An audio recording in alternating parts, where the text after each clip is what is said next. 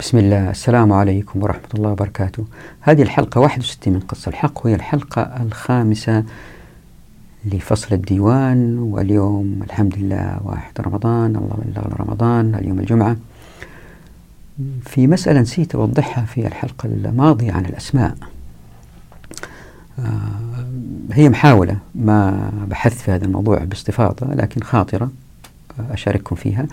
أنه لماذا الله سبحانه وتعالى اختار الأسماء وعلم آدم الأسماء كلها وإن هي أسماء إن هي إلا الأسماء سميتموها. والله أعلم في العادة أي اسم يتكون من أسماء في داخله.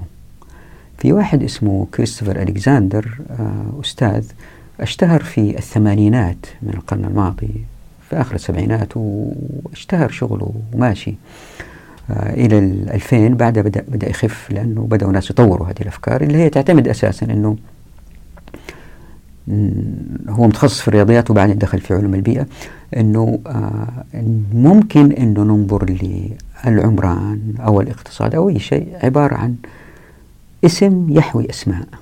وألف كتب منها The Timeless Way of Building A Pattern Language The Oregon Experiment. Pattern Language يعني Pattern لغة آآ آه، آآ آه، نمط ولانجوج لغة. فممكن ننظر للعمران ونحسنه إذا كان فتتناه لأجزاء وباللغة نرجع نركبها تاني بس اللغة هذه تحوي مضامين علمية كيف؟ مثلا آه، المبنى يتكون من غرف درج ممرات. فنمسك الدرج هذا ونقول والله إذا الدرج كان لمبنى عام خليه عريض خليه آه، كثير بحيث أنه وطويل عريض وطويل بحيث الناس يقدروا يجلسوا عليه ويتفرجوا على الدنيا ماشية و فبالتالي مب... درج مبنى عام ليس كدرج في منزل في الفناء الداخلي فالدرج في المنزل في البناء الداخلي يمكن تخلي أول تربع أول ثلاث أربع درجات داخل في الفناء وبعدين الدرج الداخل جوا بين الحوائط. ولا تخلي الدرج مستمر من الدور الأرضي مثلا للدور الثالث لا نقول من الأرضي للأول من مكان بعدين تنقله في مكان ثاني فتصير في نوع من الخلخل التحرك الهوائي ومدري إيش. حتى يصل لفهم العمران من خلال هذه الأسماء يشحن هذه الأسماء بمكونات آه، اقتصادية كم تكلف مكونات اجتماعية إيش يصير في المكان لما يجتمعوا الناس زي غرفة المعيشة وهل نخليها مستطيل ولا مربعة ولا. فيدخل أشياء في الاقتصاد في الاجتماع في أشياء كثيرة يعني دراسات كثيرة كلها تجتمع حول اسم. فمثلا الباب عنصر صغير مكون من حلق الباب الدرفة اللي تدور الأكرة اللي تفتح الباب المفصلات. وإذا مسكت المفصلات أيضا تقدر تفصصها تقول لا هي حاجتين حاجة تخش جوا تاني ولازم تدور لازم يكون فيها زيت وفيها مسامير عشان تمسك بقوة وتحتاج كذا مسمار. ونفس الشيء تنظر المدينة تجد أنها مكونة من شوارع وساحات ومباني وإذا مسكت الشارع مكون من أرصفة ومن فتبدأ تدرس علاقة مثلا الشجرة بالرصيف فكل اسم تغوص فيه وتدرسوا الشجرة المنطقة هذه يبغى لها شجرة كبيرة صغيرة. فهو بيقول نقدر نفهم العمران أفضل ونبنيه بطريقة أفضل إذا كان فصصناه إلى أجزاء كل جزء. له اسم والاسم هذا يحوي جوا أجزاء. فإن نظرنا إلى المسألة بهذا الشكل واحد يمكن يفهم ليه الله سبحانه وتعالى اختار كلمة الأسماء وعلم آدم الأسماء كلها يعني علم كل شيء.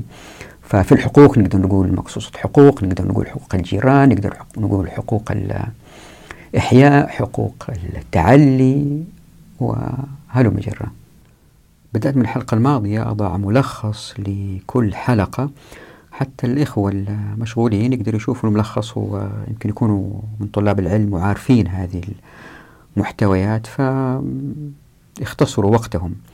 ففي هذه الحلقة رايحين نركز على كيف أن الشريعة حاولت جاهدة أن تنفر الناس من العمل كمكاسين. في نوع من التخويف وطبعا ما يكون هذا النوع من التخويف على حساب أنه نفقد الأفراد اللي يمكن يشتغلوا في جمع الزكاة.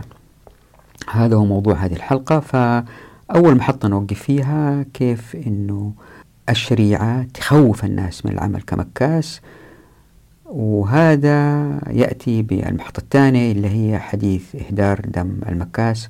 هل هو صحيح؟ ما هو صحيح؟ وكيف يمكن يكون تأثيره على الناس؟ بعد كده نثبت أنه كيف المكاس كمهنة كان موجود قبل الإسلام وكانت بعض العشائر القبائل الدول آه، تتسلط على الجماعات الأخرى وتأخذ منها المال بغير وجه حق وأنه هذا فساد. بعد ذلك المحطة اللي بعدها نلاحظ أنه من الآيات آه، في تشابه كبير بين الماضي والحاضر.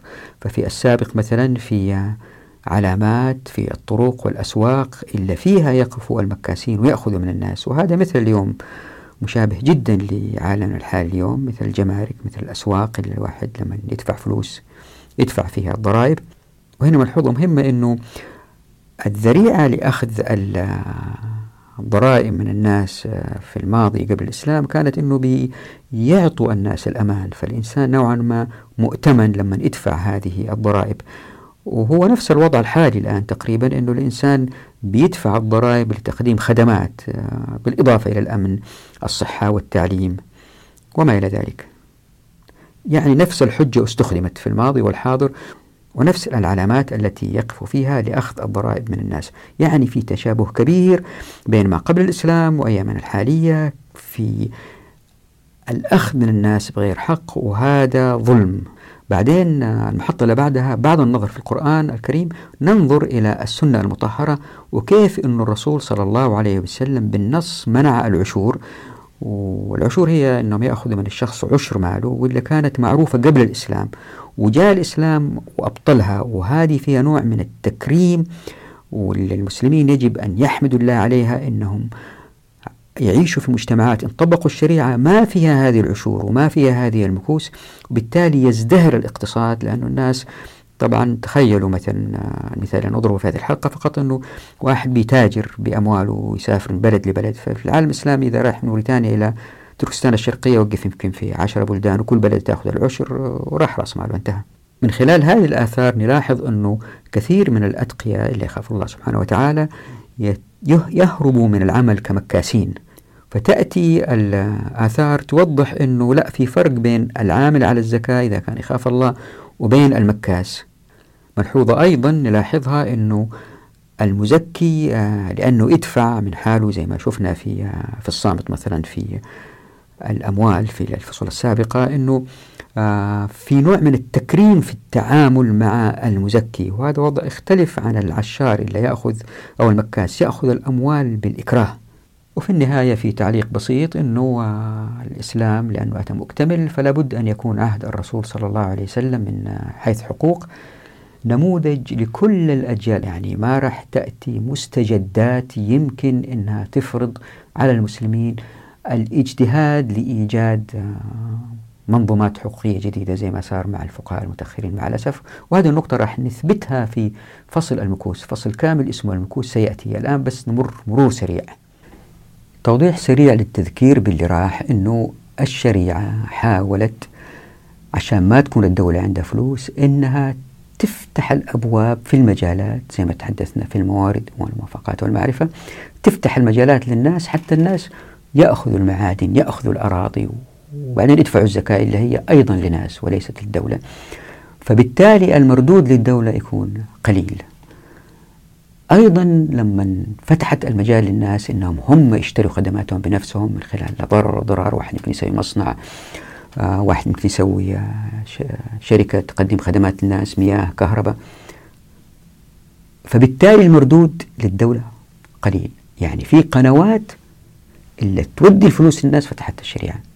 نفس الوقت سكرت القنوات اللي يمكن تأتي للمال للدولة اللي يمكن تأتي بالمال للدولة مثل منع المكوس. وتحدثنا في الحلقة الماضية عن تسمية الأسماء والمكوس وكيف حذرنا الله سبحانه وتعالى من هذه المسألة. الآن نركز أكثر على مسألة إهدار دم العاشر وهو موضوع هذه الحلقة. الرسول صلى الله عليه وسلم حذرنا من المكوس من طريقتين. الطريقة الأولى أنه نبه المجتمع زي ما شفنا الحلقة الماضية وفي الحلقات السابقة أنه المكوس حرام وأكلها حرام وهي حرام. الطريقة الثانية صلى الله عليه وسلم خوف الناس من العمل في المكوس وأعطاهم أسماء حتى تكون معروفة بين الناس هذا مكاس هذا عشار. فقد جاء في تاج العروس والمكوس هي الضرائب التي كانت تأخذها العشارون. ومن الأحاديث اللي خوفت الناس من العمل كمكاس ما جاء في الأموال عن رويفع بن ثابت أنه سمع رسول الله صلى الله عليه وسلم يقول إن صاحب المكس في النار. قال يعني العاشر. وجاء أيضا عن طاووس أن عبد الله بن عمر قال إن صاحب المكس لا يسأل عن شيء يؤخذ كما هو فيرمى به في النار. وجاء أيضا عن إبراهيم المعافري أن خالد بن ثابت أخبره أن كعب الأحبار أوصاه أو تقدم إليه عند خروجه مع عمرو بن العاص إلى مصر ألا يقرب المكس ونهاه عن ذلك. ثم لنتأمل الآتي الذي أتى في كتاب الكبائر عن مكاس. قال عن المكس وهو داخل في قوله تعالى أعوذ بالله من الشيطان الرجيم. إنما السبيل على الذين يظلمون الناس يبغون في الأرض بغير الحق أولئك لهم عذاب أليم. والمكاس من أكبر أعوان الظلمة بل هو من الظلمة أنفسهم فإنه يأخذ ما لا يستحق ويعطيه لمن لا يستحق. ولهذا قال النبي صلى الله عليه وسلم المكاس لا يدخل الجنة. وقال صلى الله عليه وسلم لا يدخل الجنة صاحب مكس. رواه أبو داود. وما ذاك إلا لأنه يتقلد مظالم العباد. ومن أين للمكاس يوم القيامة أن يؤدي للناس ما أخذ منهم؟ إنما يأخذون من حسناته إن كانت له حسنات. وهو داخل في قول النبي صلى الله عليه وسلم أتدرون من المفلس؟ قالوا يا رسول الله المفلس فينا من لا درهم له ولا متاع قال إن المفلس من أمتي من يأتي بصلاة وزكاة وصيام وحج ويأتي وقد شتم هذا وضرب هذا وأخذ مال هذا فيؤخذ لهذا من حسناته وهذا من حسناته فإن فنيت حسناته قبل أن يقضي ما عليه أخذ من سيئاتهم فطرحت عليه ثم طرح في النار. وفي حديث المرأة التي طهرت نفسها بالرجم لقد تابت توبة لو تابها صاحب مكس لغفر له أو لقبلت منه. والمكاس من فيه شبهة من قاطع الطريق وهو من اللصوص. وجاب المكس وكاتبه وشاهده وآخذه من جندي وشيخ وصاحب رواية شركاء في الوزر أكالون للسحت والحرام. وصح أن رسول الله صلى الله عليه وسلم قال لا يدخل الجنة لحم نبت من السحت النار أولى به. والسحت كل حرام قبيح الذكر يلزم منه العار. وذكره الواحدي رحمه الله في تفسير قول الله تعالى قل لا يستوي الخبيث والطيب. وفي كتاب تسلة أهل المصائب في قصة أنه واحد شاف قبر ويلتهب كأنه جمرة. فخاف ووضعت القصة هنا على الشاشة اللي حب يقرأها وراح يشوف هل هو صاحي أو نائم. بعدين تأكد أنه صاحي وراح سأل هذا قبر مين؟ قالوا هذا قبر مكاس. آه، توفى اليوم ودفناه. ففي القصة في إشارة قوية على كيف أنه في الأثر في السابق الشغلة هذه كانت حساسة وكانوا يترددوا الناس فيها وأنه إذا واحد دخل فيها يمكن ينزلق وياخذ حق أكثر مما كان يأخذه في الزكاة مثلا. فكانوا يخافوا الناس من هذه الشغلة فكتب الأثر منتشرة في هذه الشغلة. ومع الأسف الأيام هذه ما يدرونا ما نعرف هذه الأشياء عن خطورة هذا العمل. موظفين جمارك موظفين. أنتم عارفين الرسوم والأشياء هذه تدفع كلها. وفي حديث كمان استوقفني جدا في مسند الإمام أحمد إذا لقيتم عاشرا فاقتلوه. وتم تضعيف هذا الحديث لأنه فيها ابن لهيعة لكن صاحب كتاب ذيل القول المسدد قال أنه تعقبوا ووجد أنه أخرجوا أحمد في مسنده والبخاري في تاريخه. والطبراني بسند رجاله ويقول رجاله معروفون. وفيه ابن هيعة وهو من رجال مسلم في المتابعات وفيه كلام كثير. والصواب أنه حسن الحديث. انتهى. وتحت الحرف ضاد هنا وضعت آه، كلام طويل عن الحديث. وجاء في الأموال أيضا بلفظ مختلف أن رسول الله صلى الله عليه وسلم قال من لقي صاحب عشور فليضرب عنقه. طبعا صاحب العشور هو صاحب المكس. وفي طريق آخر الحديث وضعته تحت الحرف ضاء وطبعا واحد يسأل يعني لماذا هذه الشدة وإحدار دمهم؟ وطبعا الحديث ماني متأكد ما إحنا متأكدين من صحته بس موجود في كتب الأثر. لماذا هذا؟ إن صح الحديث مثلا لماذا هذا التخويف؟ وبعض المكاسين والعشارين هم مو مكاسين هم موظفين عمال لأخذ آه، مال الزكاة لأنه منصوص عليهم في آية الصدقات والعاملين عليها. فلماذا هذا التهديد يعني؟ الإجابة هي أنه الرسول صلى الله عليه وسلم آه، يعني آه، مرسل وأخبرنا من عن علامة الساعة وأخبرنا عن ما يحدث وأخبرنا عن أنه المسلمين سيمر بمراحل ضعف ويكون في حكم عاط وجبري و كيف هؤلاء الحكام يستمروا؟ لن يستطيعوا إلا بالمال. أي سلطان أي حاكم هو شخص عادي زي كل الناس. الناس من حوله بتغذيته بالأموال لأنه بعضهم مستفيدين و و مكنوه من الاستمرار. وأهم سبب للاستمرار هي الأموال. والأموال إذا أخذت بوجه حق فهي, فهي لها مصارفها ولن تكون آه، قوة في يد السلطان أو الحكومة. لكن إن أخذت بغير, وجه حق وتصرف في أشياء أخرى وتبدأ تزداد مع الزمن هنا الإشكالية. لذلك صلى الله عليه وسلم كان متوقع هذا يحدث ونبهنا وخوف من هذه المسألة حتى الناس يترددوا في العمل كمكاسين لأنهم إن ظلموا هم الآن تقريبا ما أقول كلهم آه مكاسين آه لا في منهم ما ندري والله أعلم. يبغى لها بحث. لكن الناس يخافوا من العمل لدى السلطان الجائر كمكاسين. فبكده ما يستقوي هذا السلطان. شوفوا الشريعة كيف تسكر هذا الباب حتى السلطان ما يكون له مال بالتخويف. وهذا اللي راح أحاول أثبته في هذه الحلقة عن موضوع المكاسين. وهذا اللي أحاول أبينه إلى آخر هذه الحلقة كيف أنه صلى الله عليه وسلم خوف أفراد المجتمع أنهم يشتغلوا كمكاسين منها هذا التهديد.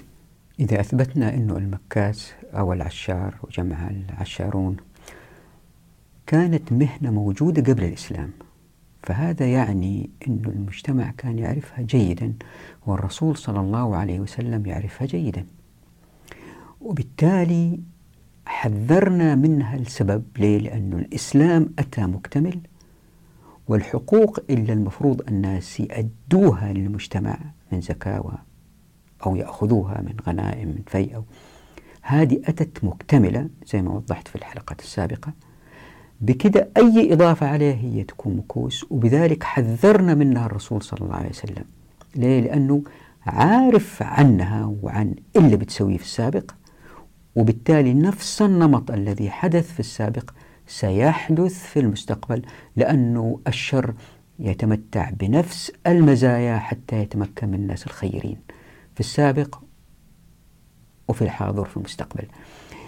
الآن خلينا نبحث ونشوف هل كان هذا العمل كمكاس موجود في المجتمع أو لا.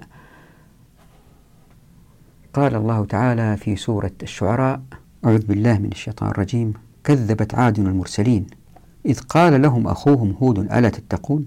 إني لكم رسول أمين فاتقوا الله وأطيعون. وما أسألكم عليه من أجر إن أجري إلا على رب العالمين. أتبنون بكل ريع آية تعبثون؟ وتتخذون مصانع لعلكم تخلدون؟ وإذا بطشتم بطشتم جبارين فاتقوا الله وأطيعون. واتقوا الذي أمدكم بما تعلمون أمدكم بأنعام وبنين وجنات وعيون. إني أخاف عليكم عذاب يوم عظيم. وجاء في تنوير المقباس في تفسير ابن عباس الآتي كذبت عاد المرسلين قوم هود هودا وجملة المرسلين الذين ذكرهم هود. إذ قال لهم أخوهم نبيهم هود ألا تتقون عبادة غير الله؟ إني لكم رسول من الله أمين على الرسالة. فاتقوا الله وأطيعوا الله في أمركم من التوبة والإيمان وأطيعون فيما أمرتكم. ما أسألكم عليه على التوحيد من أجر من جعل. إن أجري ما ثوابي إلا على رب العالمين. أتبنون بكل ريع آية يعني بكل طريق علامة تعبثون تضربون وتأخذون ثياب من مر بكم من الغرباء وهم العشارون على الطرق. وله وجه آخر يقول أتبنون بكل ريع يعني بكل سوق آية علامة. تعبثون تسخرون بمن مر بكم. وتتخذون مصانع المنازل والقصور والحياط. لعلكم كأنكم تخلدون. في الدنيا لا تخلدون. وإذا بطشتم بطشتم جبارين.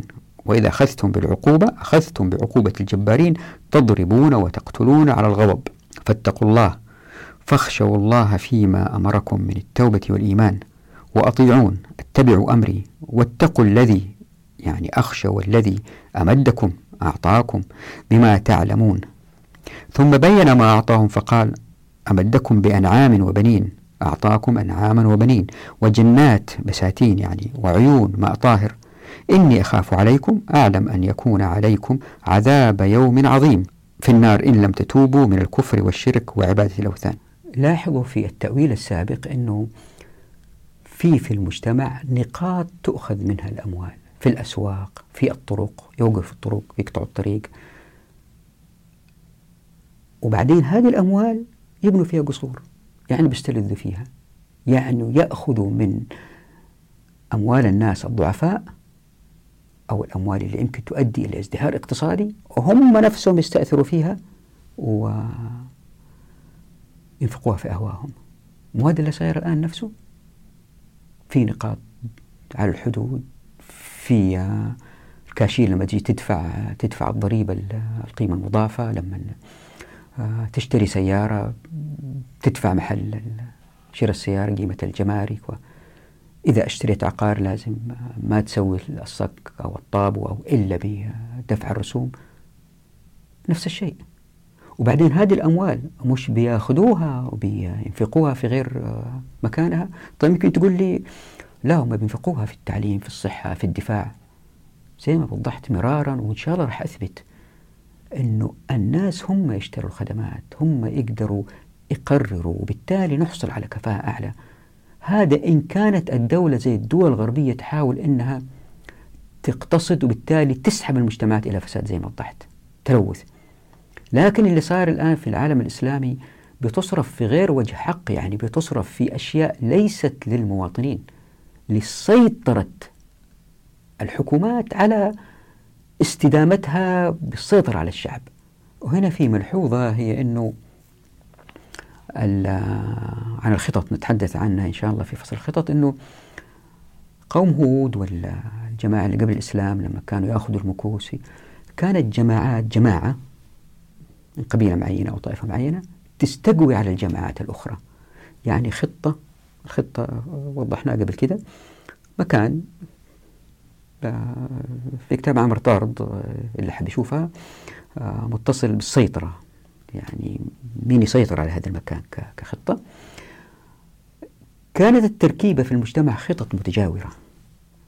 فالخطة الأقوى تتغلب على الخطط الأخرى. الآن نفس الشيء لكن ليست خطط متجاورة جماعات بتركيبة رأسية.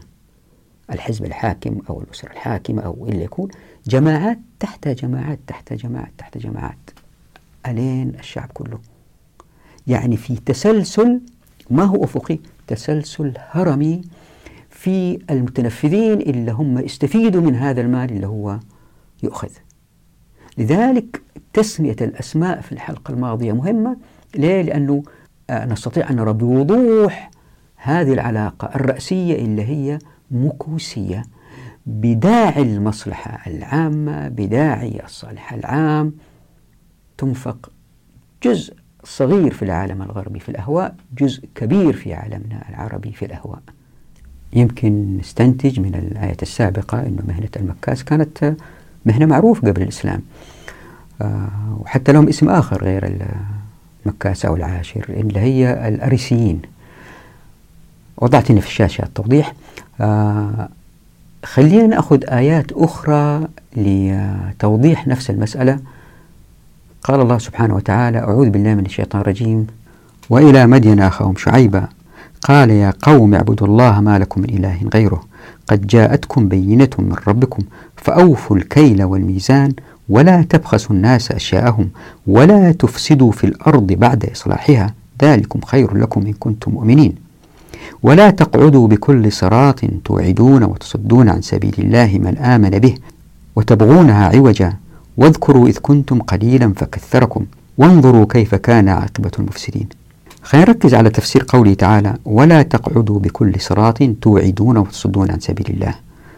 المشهور في تفسير هذه الآيات أنه قوم شعيب كانوا يجلسوا في الطريق يسكروا الطريق أو يعني كل واحد مار يوقفوا ويقولوا ترى خلي بالك هذا شعيب كذاب آه، حتى ما يسمع ما يسلم. لكن في تأويل آخر في القرطبي وهو الآتي في معنى قعودهم على الطرق على ثلاث معان. قال ابن عباس وقدادة ومجاهد والسدي كانوا يقعدون على الطرقات المفضية إلى شعيب فيتوعدون من أراد المجيء إليه وصدونه ويقولون له إنه كذاب فلا تذهب إليه. كما كانت قريش تفعله مع النبي صلى الله عليه وسلم. وهذا ظاهر الآية. وقال أبو هريرة هذا نهي عن قطع الطريق وأخذ السلب وكان ذلك من فعلهم. وروي عن النبي صلى الله عليه وسلم أنه قال رأيت ليلة أسري بي خشبة على الطريق لا يمر بها ثوب إلا شقته ولا شيء إلا خرقته. فقلت ما هذا يا جبريل؟ قال هذا مثل القوم من أمتك يقعدون على الطريق فيقطعونه ثم تلا ولا تقعدوا بكل صراط توعدون. وقد مضى القول في اللصوص والمحاربين والحمد لله. وقال السدي أيضا كانوا عشارين متقبلين ومنهم اليوم هؤلاء المكاسون الذين يأخذون من الناس ما لا يلزمهم شرعا من الوظائف المالية بالقهر والجبر. فضمنوا ما لا يجوز ضمان أصله من الزكاة والمواريث والملاهي والمترتبون في الطرق إلى غير ذلك مما قد كثر في الوجود وعمل به في سائر البلاد. لاحظوا هنا بيبين يعني نستنتج أنه كان هذا موجود في ذلك الوقت وهو من أعظم الذنوب وأكبرها وأفحشها فإنه غصب وظلم وعسف على الناس وإذاعة للمنكر وعمل به ودوام عليه وإقرار له وأعظمه تضمين الشرع والحكم للقضاء. فإنا لله وإنا إليه راجعون. لم يبق من الإسلام إلا رسمه ولا من الدين إلا اسمه. يا ساتر كيف لو شاف حالنا اليوم؟ يعضد هذا التأويل ما تقدم النهي في شأن المال في الموازين والأكيال والبخس. قوله تعالى من آمن به. الضمير في به يحتمل أن يعود على اسم الله تعالى وأن يعود إلى شعيب في قول من رأى القعود على الطريق للصد وأن يعود على السبيل عوجا. وهذا التأويل القرطبي أيضا تأكد في ابن كثير اللي يقول ينهاهم شعيب عليه السلام عن قطع الطريق الحسي والمعنوي بقوله ولا تقعدوا بكل صراط توعدون أي تتوعدون الناس بالقتل إن لم يعطوكم أموالهم. قال السدي وغيره كانوا عشارين وعن ابن عباس ومجاهد وغير واحد ولا تقعدوا بكل صراط توعدون أي تتوعدون المؤمنين الآتين إلى شعيب ليتبعوه. والأول أظهر لأنه قال شوفوا لاحظوا إيش بيقول هنا. ابن كثير بيقول والأول أظهر لأنه قال بكل صراط وهو الطريق لأنه طريق الناس يجوا فيه إلى شعيب قد لا يكون كل صراط. وهذا الثاني هو قوله ولا تصدون عن سبيل الله من آمن به وتبغون عوجا أي وتودون أن تكون سبيل الله عوجا مائلة. وحطيت هنا في الشاشة كتب ثانية تذهب لنفس التأويل إنه مكاسين يعني مثل تفسير الجلالين.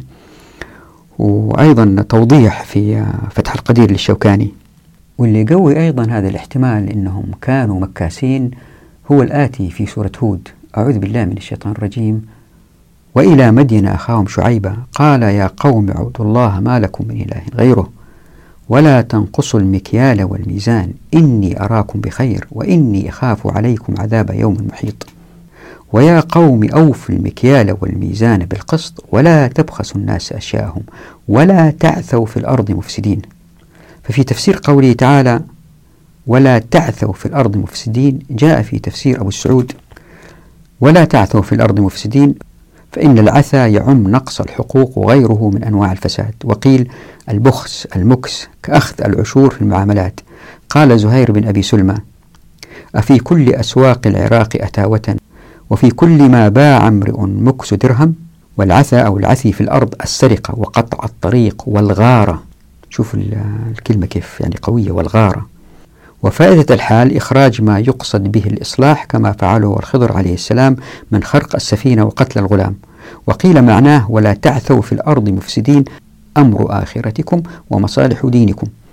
وضحت هنا في الشاشة تحت الحرف جيم 2 توضيح أيضا لنفس الفكرة من فتح القدير وتفسير البيضاوي.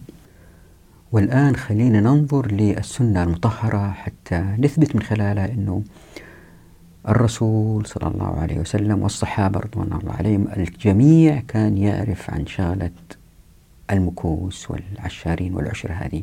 فمثلا جاء في شرح معاني الآثار عن عثمان بن أبي العاص أن وفد ثقيف قدموا على رسول الله صلى الله عليه وسلم فقال لهم لا تحشروا ولا تعشروا. واضح من هذا الحديث أن الرسول صلى الله عليه وسلم نهاهم عن فعل شيء كان يفعل في ذلك الوقت. يعني الرسول صلى الله عليه وسلم كان يعرف تمام إنه في شغلة اسمها العاشر يعني يأخذ شخص يأخذ عشر أموال الناس الذي هو يعني موكل من السلطة الحاكمة أو القبيلة أو وكذلك الآتي يؤدي لنفس الاستنتاج. فعن سعيد بن زيد بن عمرو بن نفيل قال قال رسول الله صلى الله عليه وسلم يا معشر العرب احمدوا الله إذ رفع عنكم العشور. فزي ما هو واضح من هذا الحديث أن الرسول صلى الله عليه وسلم كان يدرك أنه هذا ظلم وأنه يحمد الله سبحانه وتعالى أنه رفع عنهم هذا الظلم وهو العشور. وحطيت في الشاشة مثال آخر هنا تحت دال اثنين والظاهر أو الاستنتاج أنه بعض الملوك والحكام كانوا يأخذوا من الناس اللي يمروا في المنطقة اللي هم يحكموها العشور. يعني تاجر مار بتجارة من مكان إلى مكان كان يمر ويأخذ منه العشور. وطبعا هذا ظلم لأنه الشخص إذا بيسافر من مكان لمكان ويخترق كذا قبيلة أو كذا دولة فعشر عشر عشر أمواله كلها تروح. فكان ظلم واضح يعني يؤدي إلى الناس يهربوا منه أحيانا. آه يعني كان عرف والرسول صلى الله عليه وسلم والصحابة يعرفوا هذا العرف فأتى الإسلام كرحمة للتخلص من هذا العرف. فمثلا في شرح معاني الآثار عن عقبة بن عامر قال قال رسول الله صلى الله عليه وسلم لا يدخل الجنة صاحب مكس يعني عاشرة. فهذا هو العشر المرفوع عن المسلمين. وأما الزكاة فلا. وقد بين ذلك أيضا ما حدثنا سليمان بن شعيب قال عن حرب بن عبيد الله عن رجل من أخواله أن رسول الله صلى الله عليه وسلم استعمله على الصدقة وعلمه الإسلام وأخبره بما يأخذ. فقال يا رسول الله كل الإسلام قد علمته إلا الصدقة أفأعشر المسلمين؟ فقال رسول الله صلى الله عليه وسلم إنما يعشر اليهود والنصارى. ففي هذا الحديث أن رسول الله صلى الله عليه وسلم بعثه على الصدقة وأمره ألا يعشر المسلمين. وقال له إنما العشور على اليهود والنصارى.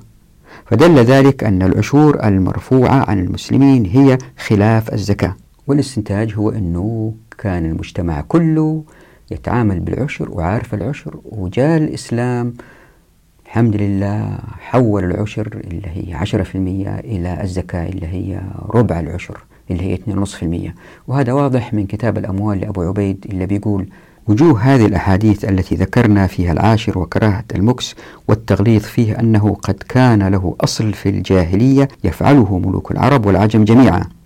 فكانت سنتهم أن يأخذوا من التجار عشر أموالهم إذا مروا بها عليهم. يبين ذلك ما ذكرنا من كتب النبي صلى الله عليه وسلم لمن كتب من أهل الأمصار مثل ثقيف والبحرين ودومة الجندل وغيرهم ممن أسلم. أنهم لا يحشرون ولا يعشرون.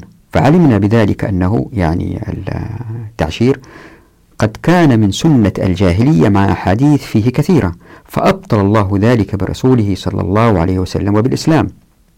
وجاءت فريضة الزكاة بربع العشر من كل مئتي درهم خمسة. فمن أخذها منهم على فرضها فليس بعاشر لأنه لم يأخذ العشر إنما أخذ ربعه وهو مفسر في الحديث يحدثون عن عطاء بن السائب عن حرب بن عبيد الله الثقفي عن جده أبي أمه أن رسول الله صلى الله عليه وسلم قال ليس على المسلمين عشور إنما العشور على اليهود والنصارى. وكذلك الحديث الذي ذكرناه مرفوعا حين ذكر العاشر فقال هو الذي يأخذ الصدقة بغير حقها. قال أبو عبيد فإذا زاد في الأخذ على أصل الزكاة فقد أخذ بغير حقها. وكذلك وجه حديث ابن عمر حين سئل هل علمت عمر أخذ العشر من المسلمين؟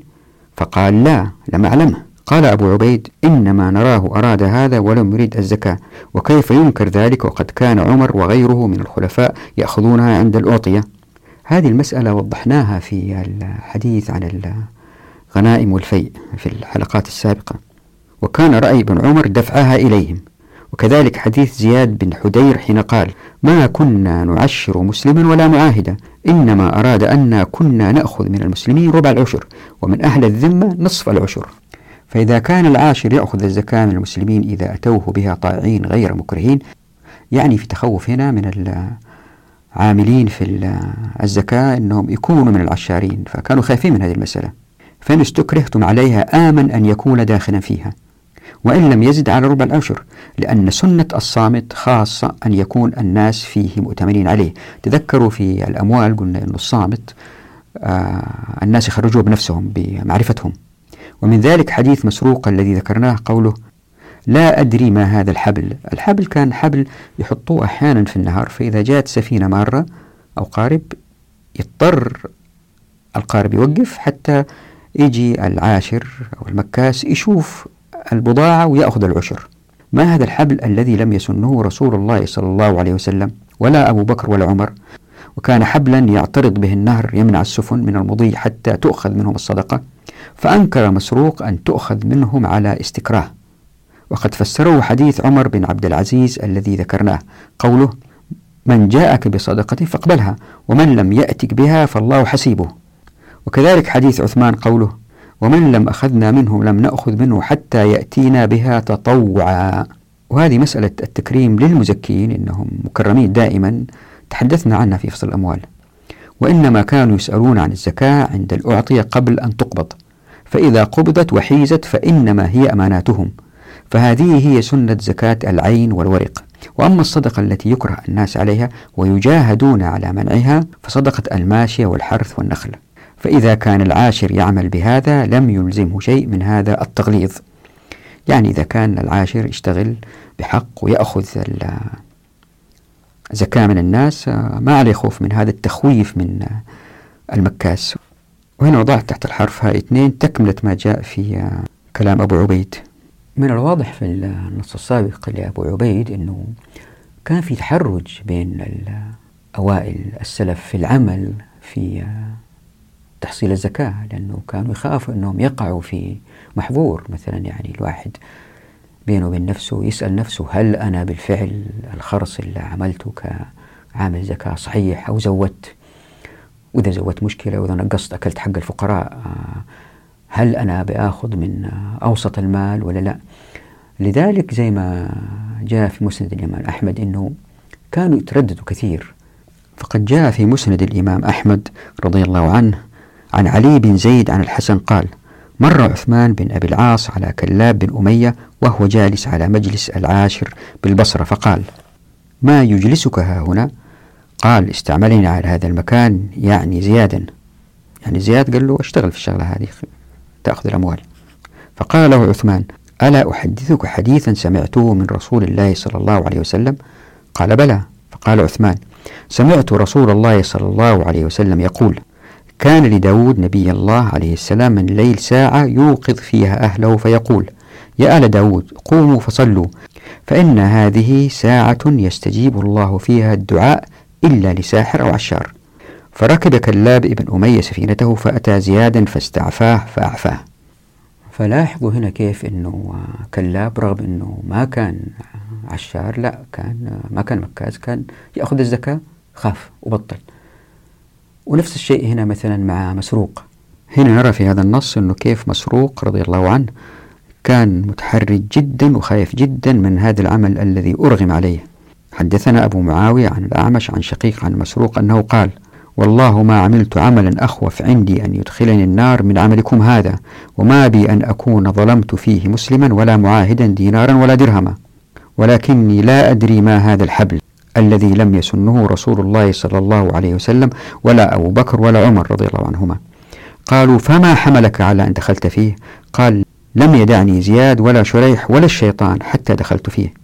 قال حدثنا عباد بن عباد بن عاصم الأحول عن الشعبي قال استعمل زياد مسروقا على السلسلة فانطلق فمات بها فقيل له كيف خرج من عمله؟ فقال ألم تروا إلى الثوب يبعث به إلى القصار فيجيد غسله؟ فكذلك خرج من عمله. قال حدثنا أبو النضر عن شعبة عن أبي إسحاق قال سمعت أبا وائل يقول كنت مع مسروق بالسلسلة فما رأيت أميرا قط كان أعف منه وما كان يصيب شيئا إلا ماء دجلة كان لمثل هذه الآثار الأثر الكبير في أقوال الفقهاء إلا نبهوا على أنه مسألة أخذ الزكاة هذه فيها نوع من الخطورة. انتبهوا يا عمال زكاة لا تغلطوا لا تأخذوا من الناس أكثر مما هو عليهم. حتى لا تميل كفتهم مع السلطان أو الحاكم لأنه الحاكم والسلطان يمكن يتساهل ويعطي بعض العمال فائض بسيط من الكثير اللي يأخذه من الناس. حتى لا تقع مثل هذه كان الرسول صلى الله عليه وسلم حريص في هذه المسألة في التوضيح أنه هذا هو الإسلام بس ما في زيادة إلا شرحناها في الآيات الثلاثة الصدقات والفيء والمغانم. وهذا واضح جدا من كتاب شرح معاني الآثار التكريم للمزكين اللي تحدثنا عنه في فصل الأموال. يقول عن عطاء بن السائب عن حرب عن عبيد الله عن جده أبي أمه عن أبيه قال قال رسول الله صلى الله عليه وسلم ليس على المسلمين عشور إنما العشور على أهل الذمة. قال أبو جعفر فذهب قوم إلى أن الإمام ليس له أن يبعث على المسلمين من يتولى على أخذ صدقاتهم ولكن المسلمين بالخيار. إن شاءوا أدوها إلى الإمام فتولى وضعها في مواضعها التي أمره الله عز وجل بها. وإن شاءوا فرقوها في تلك المواضع. يعني اللي يدفع الزكاة بالخيار. أما يعطيها الإمام ولا يوزعها. هذه تفصلناها في فصل الأموال. وليس للإمام أن يأخذها منهم بغير طيب نفس. واحتجوا في ذلك بهذه الآثار التي رويناها عن رسول الله صلى الله عليه وسلم وبما روي عن عمر بن الخطاب رضي الله عنه. عن عمرو بن مسلم بن يسار قال قلت لابن عمر أكان عمر يعشر المسلمين؟ قال لا. وخالفهم في ذلك آخرون فقالوا للإمام أن يولي أصحاب الأموال صدقات أموالهم حتى يضعوها مواضعها وللإمام أيضا أن يبعث عليها مصدقين حتى يعشروها ويأخذوا الزكاة منها. وكان من الحجة على أهل المقالة الأولى لهم أن العشر الذي كان رسول الله صلى الله عليه وسلم رفعه عن المسلمين هو العشر الذي كان يؤخذ في الجاهلية وهو خلاف الزكاة وكانوا يسمونه المكس وهو الذي روى عقبة بن عامر فيه عن النبي صلى الله عليه وسلم ما جاء في الأحكام السلطانية للمواردي وقد روي عن النبي صلى الله عليه وسلم أنه قال شر الناس العشارون الحشارون. وهذا الحديث الذي ذكر أنه في الماوردي ما وجدت في مراجع أخرى. طبعا واضح من هذه الآثار أنه العشور المقصود فيها العشر الذي يؤخذ ما كان يؤخذ طبعا لا من المسلمين ولا من غير المسلمين إلا عايشين مع المسلمين والمعاهدين لا كان يؤخذ من التجار اللي هم ينتقلوا من ديار غير المسلمين إلى ديار المسلمين هم داخلين عند الحدود مثلا. هذول هم الذين كانوا يعشروا لأنها معاملة بالمثل زي ما قلت. وهذا واضح من كتاب الأموال اللي يقول عن عبد الرحمن بن معقل قال سألت زياد بن حدير من كنتم تعشرون؟ قال ما كنا نعشر مسلما ولا معاهدا قلت فمن كنتم تعشرون؟ قال تجار الحرب كما كانوا يعفروننا إذا أتيناهم. وكذلك ما جاء في مصنف عبد الرزاق بن عبد الله بن مغفل أن زياد بن حدير حدثه أنه كان يعشر في إمارة عمر ولا يعشر مسلما ولا معاهدا. قلت له فمن كنتم تعشرون؟ قال تجار أهل الحرب كما يعشرون إذا أتيناهم. قال وكان زياد عاملا لعمر وكانت هذه سنة الخلفاء من بعده صلى الله عليه وسلم. ووضعت هنا في الشاشة في من كتاب الأموال نص لتوضيح هذه المسألة. وأثر آخر تحت الحرف اثنين من كتاب الأموال أيضا. خلينا أخيرا نقرأ هذه من مصنف عبد الرزاق لتأكيد المسألة. أخبرنا عبد الرزاق قال أخبرنا الثوري عن إبراهيم بن المهاجر أنه سمع زياد بن حدير قال إن أول عاشر عشر في الإسلام لأنا وما كنا نعشر مسلما ولا معاهدا يعني شخص اشتغل في الشغلة هذه هو بيتكلم بيثبت. قال قلت فمن كنتم تعشرون؟ قال نصارى بني تغلب. قال إبراهيم فحدثني إنسان عن زياد. قال فقلت له وكم كنتم تعشرونهم؟ قال نصف العشر. وهنا في أثر آخر أيضا عن الأموال التي تؤخذ في مصر وضعتها تحت الحرف طاء اثنين. ومن هذا السرد واضح أنه الرسول صلى الله عليه وسلم والصحابة كانوا عارفين وقبل الإسلام عايشين مع العشور وكانت رحمة للمسلمين أنهم يتخلصوا منها. ولو أنه الرسول صلى الله عليه وسلم ما كان مرسل وكان شخص عادي كان فكر وقال لا أحتاج أسوي دولة والدولة يبغى لها دوائر حكومية وموظفين وعمال ووزير وحاجب وأحتاج أموال ومن فين تأتي الأموال. مين يشتغل الخليفة من بعدي إذا ما في مصادر الأموال؟ وكان وضح هذه المصادر. هذا الاستنتاج اللي وصلت له أنا إنه آه، ما في حاجة تأخذ غير آه، المفروضة شرعا زي ما تكلمنا أتوصل إليه آخرين. مثلا منذر قحف يقول وتعجب يعني كيف أنه آه، الدولة الإسلامية في أولها كانت تحتاج لمصادر مالية لكن لم تفرض ضرائب على الناس. فيقول جزا الله خير.